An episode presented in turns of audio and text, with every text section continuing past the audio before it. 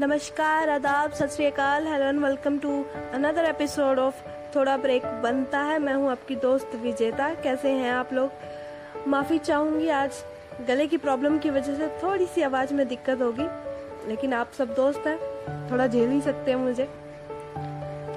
तो अब तक आप लोग सुन रहे थे टेम्पल्स ऑफ़ किराडू की कहानी, जहाँ पर मैं आपको बता रही थी कि चार दोस्त, गुरमीत, रोहित राहुल और करण घूमने गए थे। टेम्पल्स ऑफ़ किराडू के बारे में मैंने आपको पिछले एपिसोड में बताया। और ये भी बताया कि इन चारों ने डिसाइड किया कि हम यहाँ जाएँगे और माना जाता है कि एक हॉन्टेड प्लेस है। अब आगे। गुरमीत ने जब ये स्टोरी उन सबको बताई कि वहाँ पर रात को जाने से कुछ नेगेटिव चीज़ों की प्रेजेंस फील होती है। और वहाँ पे श्राप भी था कि जो लोग वहाँ पर रहेंगे, वो पत्थर के बन जाएँगे। इन सबको सुनकर उसके दोस्तों के अंदर क्यूरियोसिटी जाग गई। उनको लगा ये बहुत इंटरेस्टिंग है। अब तो वहाँ जाना ही पड़ेगा।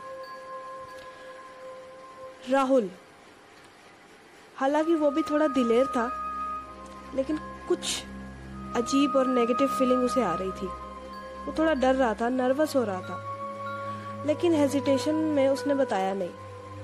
उसे लगा कि बाकी सब लोग उसका मज़ाक उड़ाएँगे। लगभग रात के आठ बज चुके थे। वो लोग वहाँ पर पहुँच गए थे। दिन पूरी तरह ढल चुका था और रात अप, रात अपने पैरों को पसार चुकी थी। वहाँ की शांति में कुछ तो अजीब था। कुछ बेचैनी सी थी।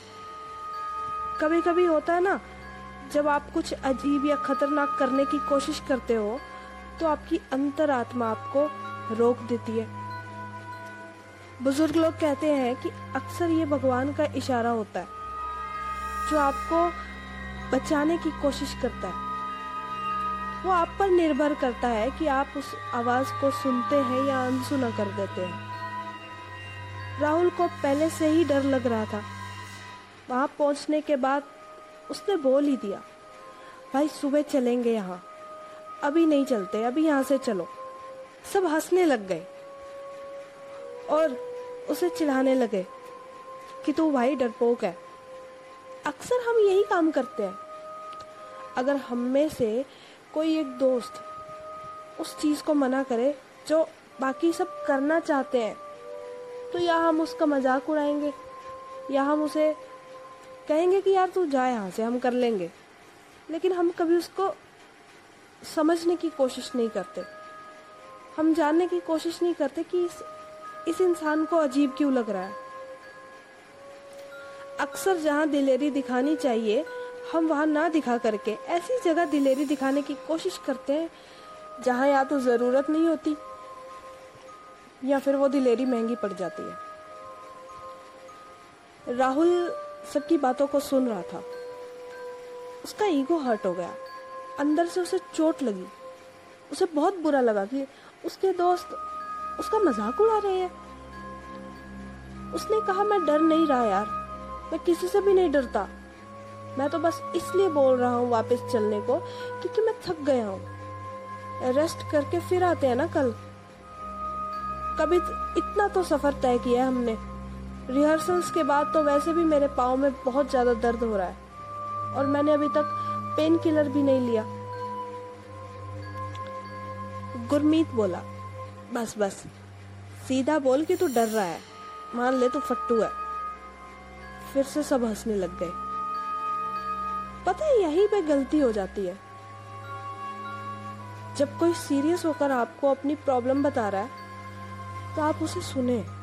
प्लीज़ उसे इग्नोर ना करें। राहुल गुस्सा हो गया और बोला, तू होगा फट्टू, बकवास कम किया कर। बस इतना कहने की देर थी कि लड़ाई शुरू हो गई। क्या बोला बे तू? गुरमीत ने बोला। लड़ाई बढ़ती देखकर रोहित और करण किसी तरह बीच बचाव करते हुए दोनों को शांत करते हुए दूसरी दूसरी जगहों पर ले गए। थोड़ी देर में सब शांत हुए और डिसाइड हुआ कि अंदर तो आज ही जाना है, चाहे कुछ भी हो जाए। गुरमीत ने राहुल से माफ़ी मांगी और उनके बीच में सुलह हो गई। सब ठीक हो गया। पर राहुल को ये तूफ़ान से पहले वाली शांति लग रही थी। उसे अभी भी कुछ अनहोनी होने का एहसास हो रहा था। जैसे कि मानो अभी कुछ हो जाएगा। जैसे कि मैंने आपको पहले बताया था, इन चारों को मज़ाक करने की आदत थी। ऊपर से राहुल डरा हुआ था तो रोहित और करण और गुरमीत ने प्लान बनाया कि राहुल के साथ एक प्रैंक करना चाहिए। सबको लगा इसमें बहुत मज़ा आने वाला है। सब मंदिर के अंदर जाने लगे। आधी रात होने के बाद उन्होंने सोचा हम लोग प्रैंक करेंगे। क्योंकि उनका प्लान था कि वो सारी रात आज वहीं रुकने वाले हैं। चारों ने अपने अपने फ़ोन की लाइट्स ऑन की और अंदर चले गए। अंदर जाके न केवल राहुल को, बल्कि बाकी तीन लोगों को भी कुछ कुछ नेगेटिव फीलिंग आनी शुरू हो गई। ज़ाहिर सी बात थी, उनको लग रहा था कि उन्होंने पहले से ही उसके बारे में इतना नेगेटिव सोच लिया है, इतना नेगेटिव पढ़ लिया कि उनका एक नेगेटिव माइंडसेट बन गया कि ये प्लेस थोड़ी सी नेगेटिव है। तब गुरमीत बोला, क्यों ना हम लोग बच जाएँ?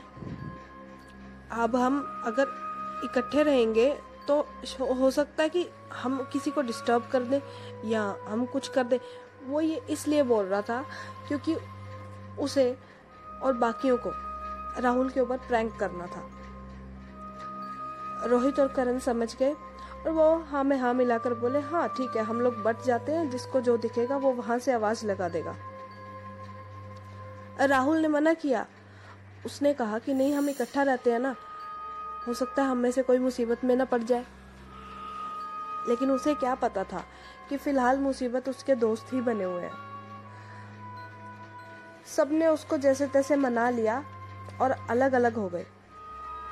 उसे लग रहा था, राहुल को लग रहा था कि सब अलग अलग हो गए, लेकिन राहुल के अलावा बाकी सब इकट्ठे थे। और मौका देख के तीनों मंदिर से बाहर आ गए। और अंदर केवल राहुल बचा। उसने कुछ सुना।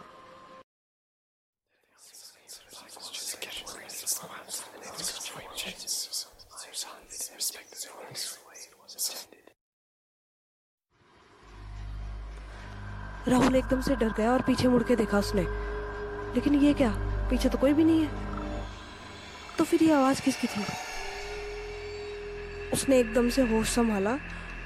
रोहित, करण और गुरमीत को आवाज़ दी। लेकिन किसी ने रिप्लाई नहीं किया। राहुल की धड़कन थोड़ी तेज हो गई। उसने जितना ज़ोर से हो सकता था, उतनी ज़ोर से आवाज़ लगाई रोहित को, करण को, गुरमीत को। लेकिन कोई नहीं सुन रहा था। अब उसे थोड़ा डर लगने लग गया।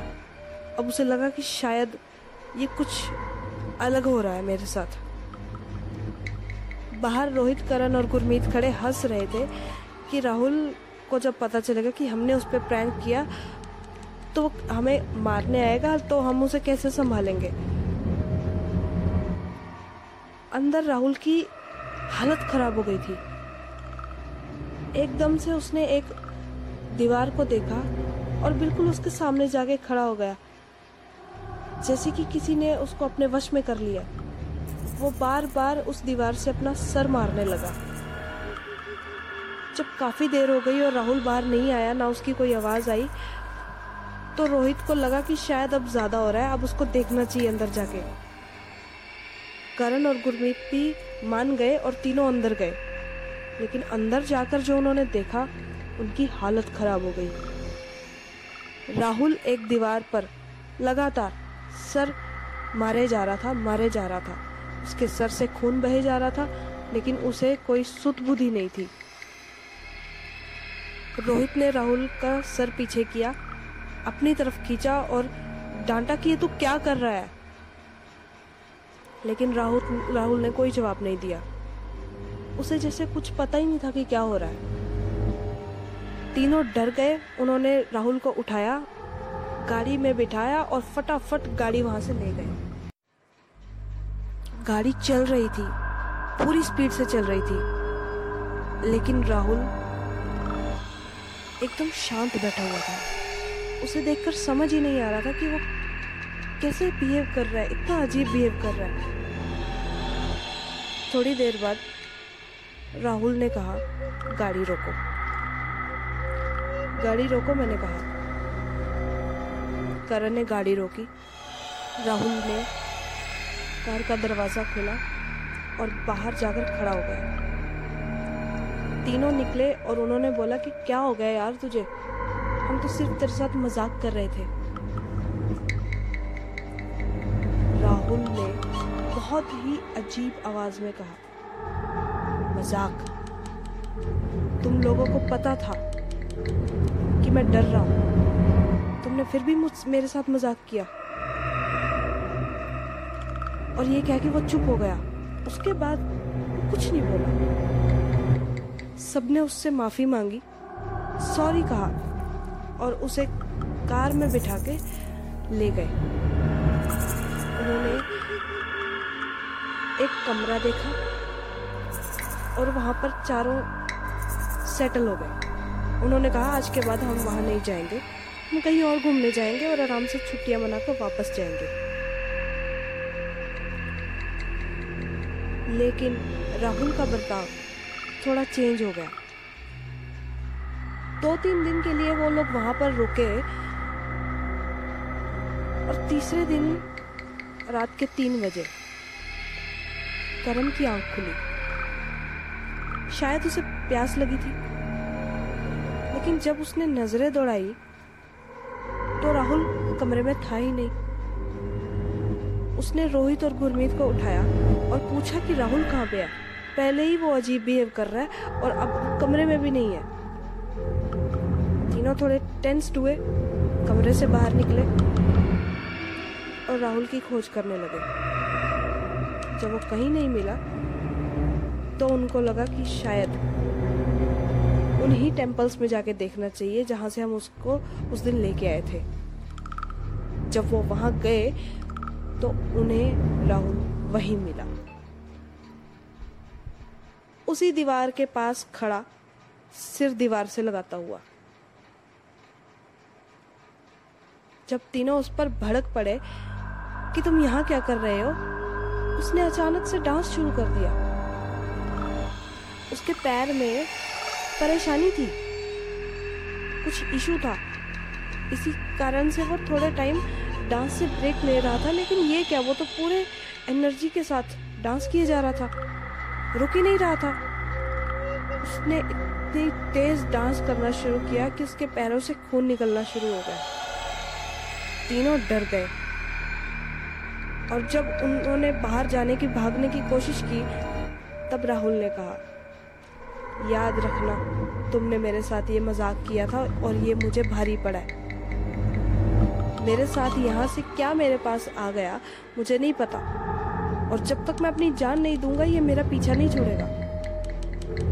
तुम लोगों को तुम्हारा मज़ाक मुबारक हो।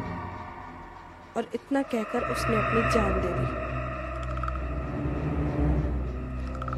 इन तीनों दोस्तों की ऐसी हालत हुई कि वो आज तक उस सदमे से बाहर नहीं निकल पाया क्योंकि कहीं ना कहीं राहुल की ऐसी हालत की जिम्मेदार यही तीन लोग थे, जो उसके खुद के दोस्त थे।